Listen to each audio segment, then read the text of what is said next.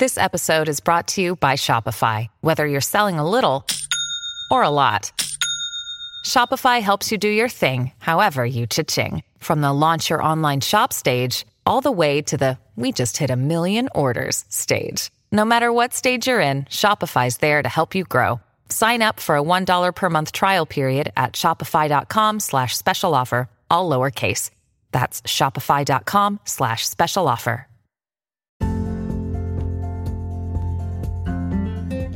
Hola, hola, bienvenida, bienvenido, bienvenidos todos a un nuevo episodio de KB en Unión Live, un podcast para ayudarte a sanar, ayudarte a conectar con tu verdadero ser, con tu maestro interno, con tu guía, con tu sabiduría, ese camino que te conduce a la paz.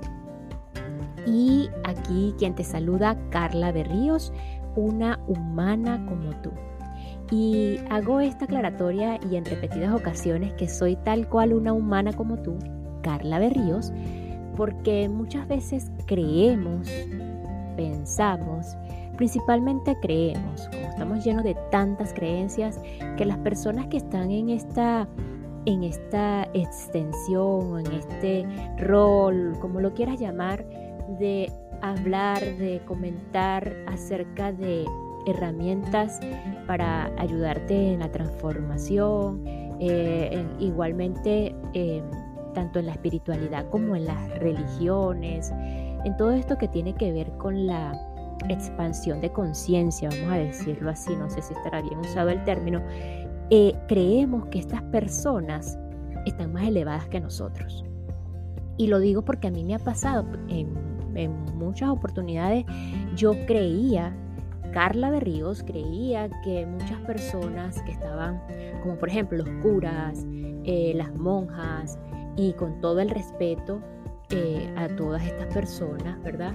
Igualmente a las personas que están en el mundo de la espiritualidad, pensamos y creemos que estas personas están elevados, por encima de todo. Y pues resulta que no. Incluso si vamos a la parte de profesiones, por ejemplo, los médicos, que yo he estado en ese rol, eh, muchos pacientes creían cuando, por ejemplo, eh, una vez que no iba a trabajar, ¿no? ¿Por qué no vino la doctora? Porque estaba enferma. ¿Cómo? Si los doctores no se enferman. Estamos llenos de tantas creencias que hasta creemos, por ejemplo, que los médicos no se pueden enfermar. Imagínense ustedes. Y resulta que son humanos, somos todos seres humanos los que estamos en esta experiencia. Por supuesto estamos compartiendo con otros reinos, pero hablando del reino animal del ser humano, este, esa aclaratoria la hago porque hay esas creencias todavía. Incluso eh, las personas, hay la creencia de que las personas que, que meditan, las personas que están en la espiritualidad, pues tampoco se enferma. ¿Cómo se enfermó esa persona y hasta tiene cáncer si es un gran meditador? Si es una persona súper espiritual. Bueno, porque es un humano, es un ser humano que está eh, viviendo la experiencia y, pues dentro de esa experiencia vemos justamente en, esta parte que estamos leyendo el libro de el proyecto del plan de tu alma, en donde fíjense que aparentemente existen acuerdos que hacemos para, para superar cosas, para vivir, para trascender eh, decisiones que hemos hecho en otras vidas.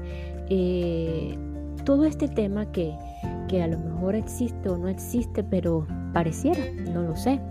Entonces es importante aclarar esto, que tenemos que empezar a ver todas esas creencias.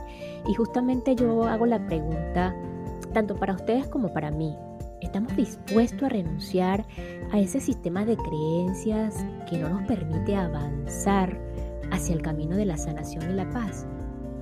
Porque cuando estamos hablando de la paz, de la sanación, perdón, y eh, de conectar con nuestro verdadero ser, estamos caminando hacia la paz, hacia, hacia ese estado donde, donde, como les comentaba en el episodio anterior, donde no hay pasado ni futuro.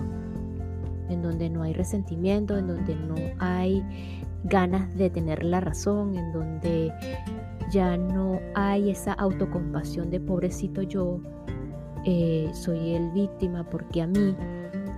Entonces cuando voluntariamente decidimos abandonar todo eso que nos está limitando a avanzar en nuestras vidas, estamos abandonando también todo ese aprendizaje pasado que no nos ha funcionado y que nos obstaculiza estar en paz y en felicidad.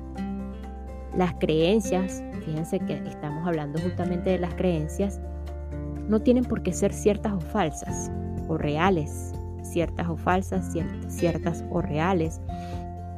Todo se basa en que cada uno lo experimentemos y verifiquemos en cuanto a funcionabilidad o no.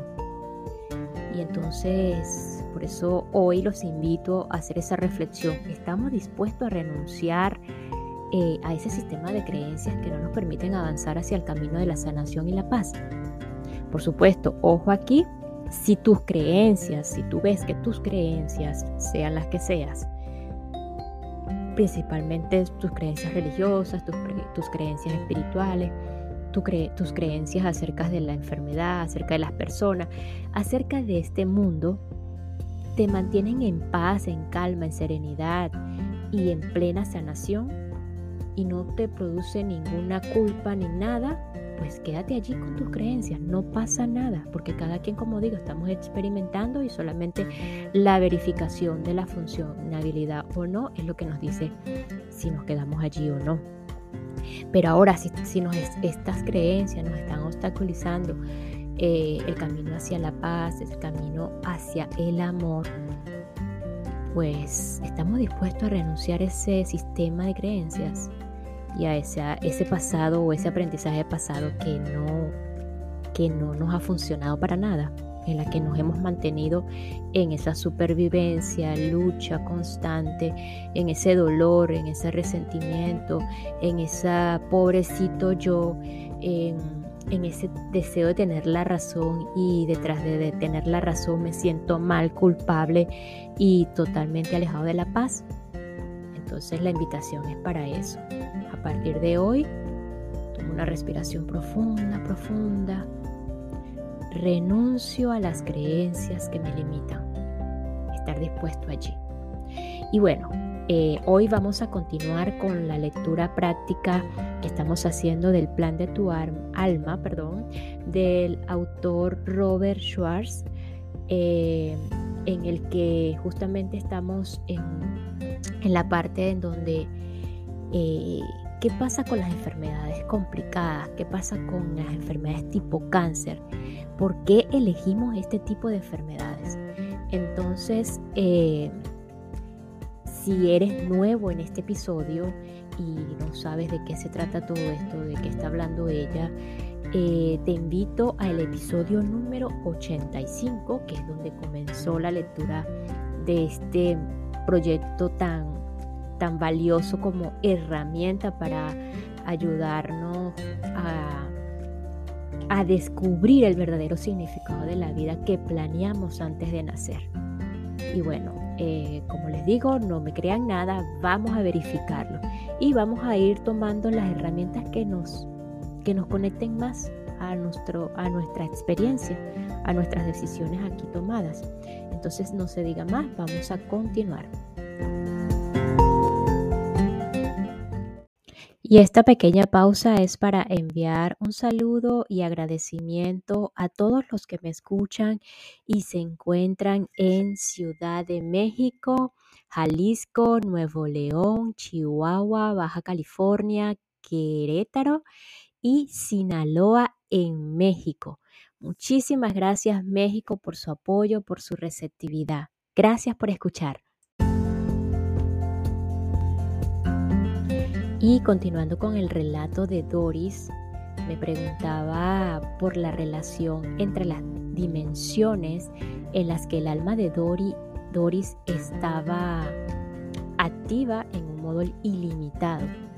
La Doris de esta dimensión está influenciada por las otras Doris que han tomado opciones distintas en, en dimensiones diferentes, pregunté. ¿Eso es posible? Sí. ¿Cómo ocurre? Depende sobre todo de la iluminación. Si alguien está fuertemente anclado en esta dimensión, es como intentar tocar a una persona a través de varias capas de ropa de invierno. Cuando alguien es más consciente de las posibilidades interdimensionales, es más fácil de tocar y por tanto más sencillo es como es que comprenda otras posibilidades. Puedes ponerme un ejemplo de cómo está Doris, eh, cómo esta Doris ha sido influenciada por otras Doris de otras dimensiones que tomarán una decisión distinta cuando fue diagnosticada por primera vez, tenía el convencimiento sin haber ninguna razón para ello, de que no, de que no iba a morir. Ella tenía el convencimiento sin haber ninguna razón para ello de que no iba a morir. Esto es porque debió notar algo del universo en el que el cáncer había sido más grave y se había producido la muerte. No buscamos la repetición. Por tanto, tenía el conocimiento interior de que en este plano la muerte por aquel cáncer no estaba planeada. Has mencionado las tres lecciones que Doris tenía que aprender. El uso correcto de la energía sexual, la aceptación de la forma femenina y el amor a sí misma. ¿Puedes explicarme cómo ha ayudado a Doris la experiencia del cáncer a aprender estas cosas? Doris a través de este cáncer descubrió que cuando uno tiene que concentrarse en sanar, la sexualidad es un talento secundario. La creatividad, el valor, la resolución, el sentido de la oportunidad y la fe en los demás pasan a un primer plano. Cuando la mente y el corazón están llenos de estas cosas, la sexualidad como arma y herramienta tiende a ser dejada de lado y olvidada. La aceptación de la forma femenina, Doris se ha dado cuenta ahora de que el dicho la función crea la forma es cierto que la forma no sirve solamente para expresar su género y su sexualidad, que las características secundarias no la hacen más o menos mujer, o más o menos deseada. Por tanto, ha desechado la carga emocional de su cuerpo. Cuando estaba intentando superar el cáncer y animando a otros, la visión de sí misma a través de los que habían obtenido valor y amabilidad de ella le permitió comprender que hay mucho más en el ser que puede ser amado, además de su forma física. Antes habéis dicho que queréis resolver todo el karma en las próximas tres o cuatro encarnaciones. ¿Qué ocurrirá después de esto? Pregunté. Estará muy ocupada. Este fragmento de alma tiene mucho que enseñar. ¿Esa enseñanza será en una dimensión no física? No, estamos hablando de la dimensión física. Igual que es más sencillo estudiar en un ambiente limpio y ordenado, cuando los dictados del karma propio no nos distraen, podemos enseñar con más eficacia. Finalmente su alma tomará su lugar como espíritu guía, pero aún hay mucho que aprender y que saborear en el plano humano. En general, es verdad que la personalidad puede aprender ciertas lecciones de modos que quizá menos dolorosos y que si las lecciones no se aprenden, las dificultades se hacen mayores. Así es normalmente, aunque debo señalar que no es el único modo. Hay almas avanzadas que están deseando bajar con grandes desafíos, aunque no los necesitan kármicamente pero están deseosos de ser el impulso, el eje, el arma para otros que, viendo sus propias dificultades kármicas, trabajarán entonces en su propia lección. Esto me pone en una posición difícil, ya que soy el escritor de este libro, dije. No estoy seguro de que sea útil decirle a la gente que ha desarrollado cáncer o que se está enfrentando a alguna otra dificultad porque no ha aprendido una lección antes. Por otra parte, si así es, cómo funcionan las cosas, tengo que decirlo, o cómo funcionan las cosas, tengo que decirlo. No aprender una lección no es un fracaso, declaró el alma de Doris. Piensa en ello más como que esas personas han elegido aprenderlo de un modo diferente. Nada puede ser juzgado y nada puede ser visto sin compasión. ¿Puedo hacer un inciso? Preguntó Stacy, que, que había estado escuchándonos en silencio hasta ese momento. Por favor, contestó el alma de Doris. Las lecciones vitales son algo que el alma elige antes de entrar en esta vida, además de elegir los posibles resultados. ¿No se le presentan al alma las ramificaciones de sus elecciones durante la sesión de planificación antes de nacer? Así es, confirmó el alma de Doris. Durante la fase de planificación no hay miedo al fracaso porque no hay separación.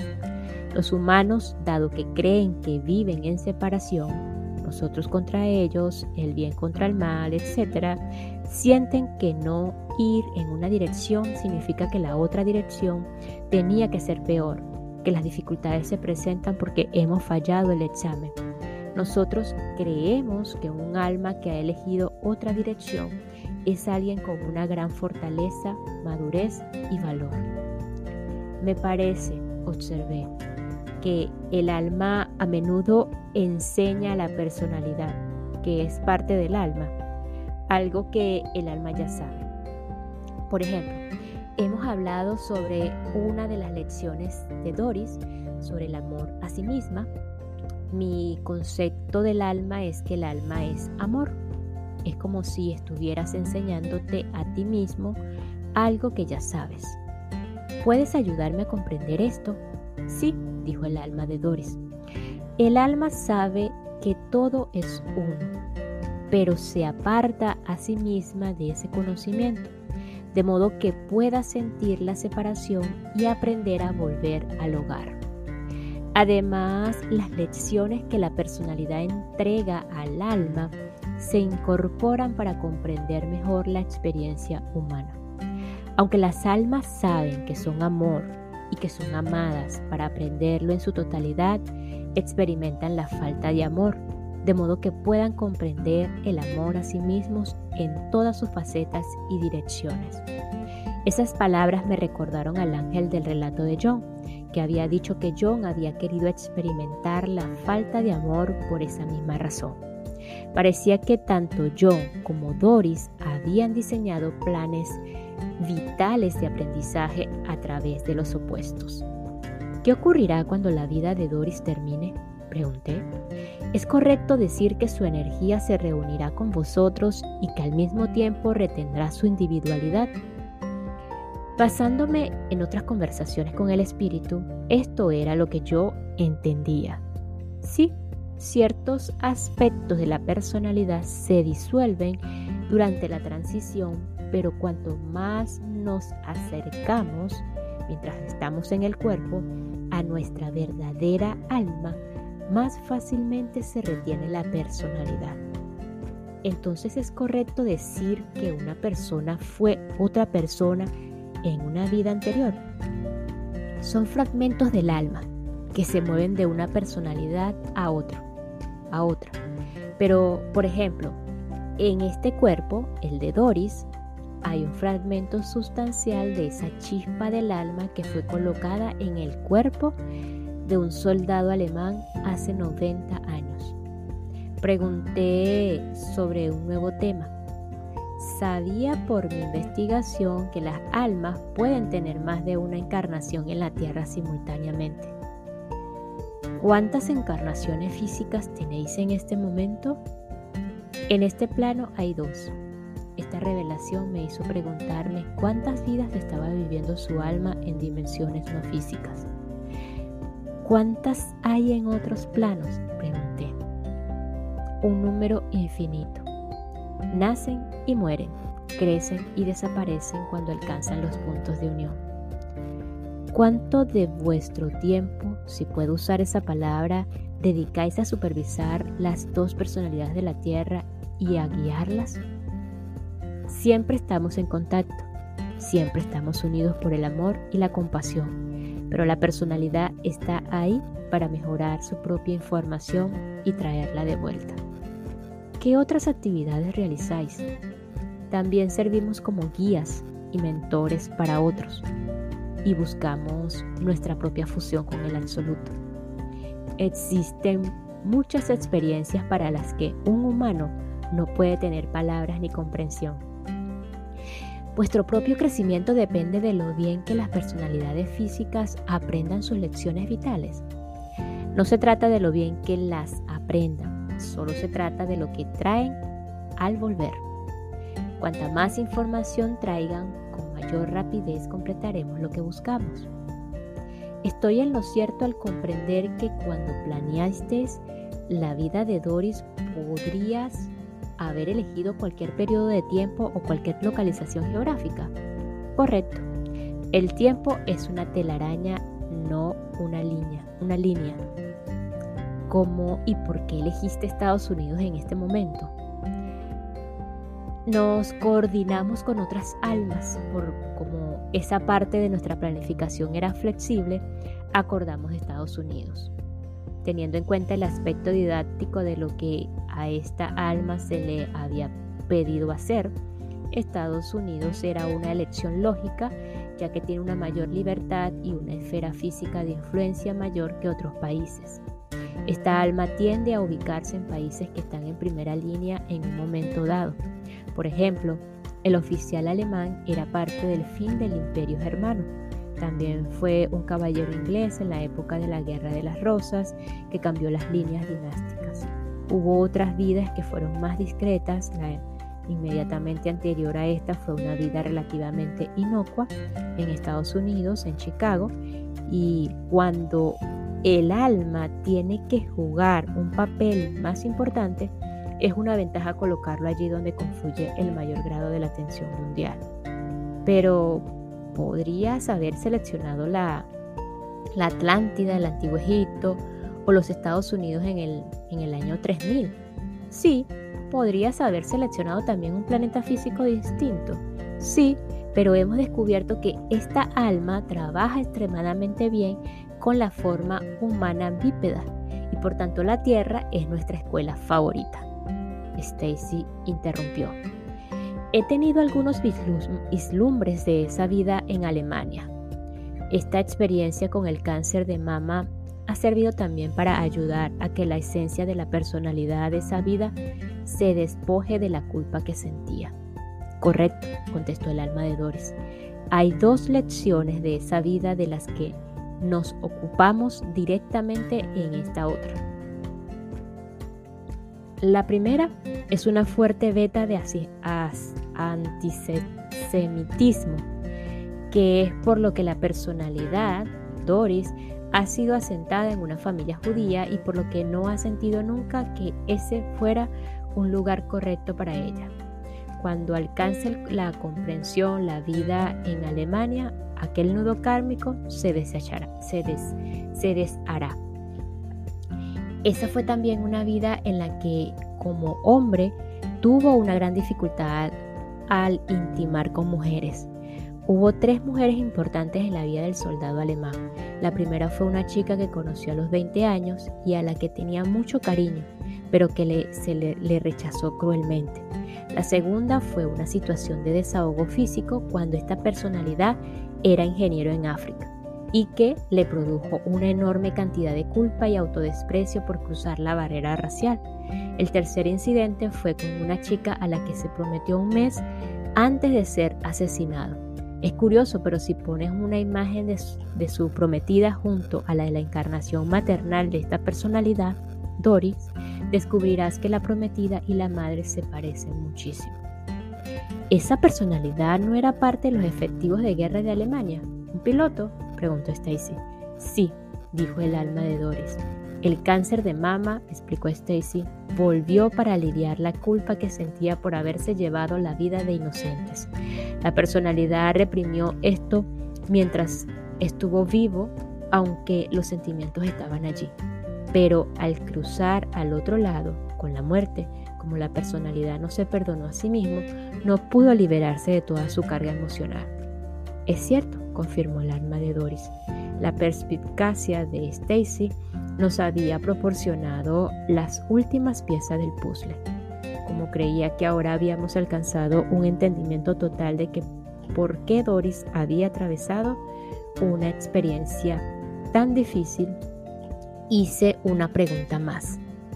¿Qué le dirías a alguien a quien acaba de diagnosticar cáncer de mama, que no ve ningún significado espiritual profundo y que se pregunta, ¿por qué me han hecho esto? ¿Por qué me ha hecho Dios algo así?